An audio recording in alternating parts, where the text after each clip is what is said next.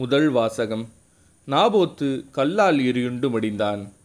அரசர்கள் முதல் நூலிலிருந்து வாசகம் அதிகாரம் இருபத்தி ஒன்று இறைவசனங்கள் ஒன்று முதல் பதினாறு முடிய. அந்நாள்களில் இஸ்ரேலனாகிய நாபோத்து இஸ்ரேலில் சமாரிய அரசன் ஆகாபின் அரண்மனை அருகில் ஒரு திராட்சை தோட்டம் இருந்தது. ஆகாபு நபோத்திடம் உன் திராட்சை தோட்டம் என் அரண்மனை அருகில் இருப்பதால் நான் அதை காய்கறி தோட்டம் ஆக்கும்படி என்னிடம் கொடுத்துவிடு. அதற்கு பதிலாய் அதைவிட நல்ல திராட்சை தோட்டத்தை உனக்கு தருவேன். உனக்கு விருப்பமானால் அதன் விலையை வெள்ளியாக தருகிறேன் என்றான். அதற்கு நாபோத்து ஆகாபிடம் என் மூதாதையரின் உரிமை சொத்தை நான் உமக்கு கொடாதவாறு ஆண்டவர் என்னை காப்பாராக என்றான்.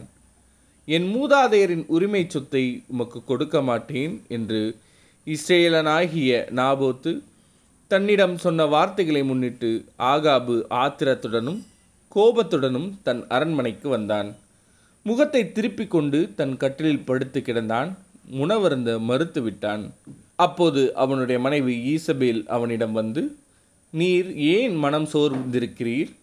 ஏன் உணவருந்தவில்லை? என்று அவனை கேட்டால் அதற்கு அவன் அவளிடம் நான் இஸ்ரேலனாகிய நாபோத்திடம் பேசினேன். உன் திராட்சை தோட்டத்தை அதற்கான வெள்ளிக்கு எனக்கு கொடுத்து விடு உனக்கு விருப்பமானால் அதற்கு பதிலாக வேறு திராட்சை தோட்டத்தை தருவேன் என்றேன். அதற்கு அவன் என் திராட்சை தோட்டத்தை உமக்கு தரமாட்டேன் என்று சொல்லிவிட்டான் என்றான். அப்போது அவன் மனைவி ஈசபேல் அவனை நோக்கி இஸ்ரேலின் அரசராகிய நீர் இப்படியா நடந்து கொள்வது எழுந்திருந்து உணவருந்தி மனமகிழ்வாயிரும் இஸ்ரேலனாகிய நாபோத்தின் திராட்சை தோட்டத்தை நானே உம்மிடம் ஒப்படைக்கிறேன் என்றாள்.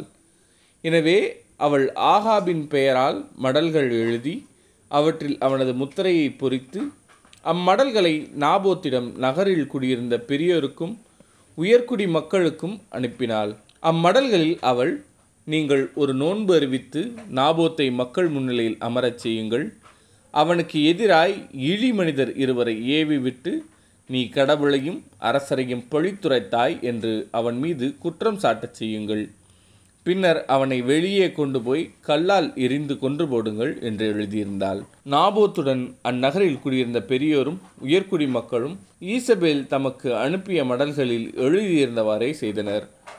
அவர்கள் ஒரு நோன்பு அறிவித்து நாபோத்தை மக்கள் முன்னிலையில் அமர்த்தினர்.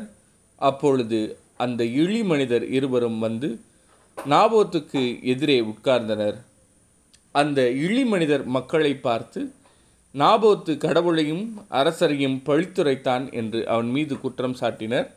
எனவே அவர்கள் அவனை நகருக்கு வெளியே கொண்டு போய் கல்லால் எரிந்து கொண்டனர் பிறகு அவர்கள் நாபோத்து கல்லால் எரியுண்டு மடிந்தான் என்று ஈசபேலுக்கு செய்தி அனுப்பினர். நாபோத்து கல்லால் எரியுண்டு மடிந்ததை ஈசபேல் கேட்டவுடன் அவள் ஆகாவை நோக்கி நீர் எழுந்து சென்று இஸ்ரேலனாகிய நாபோத்து உமக்கு விற்க மறுத்த அதே திராட்சை தோட்டத்தை சொந்தமாக்கிக் கொள்ளும். நாபோத்து உயிரோடில்லை அவன் இறந்து போனான் என்றாள்.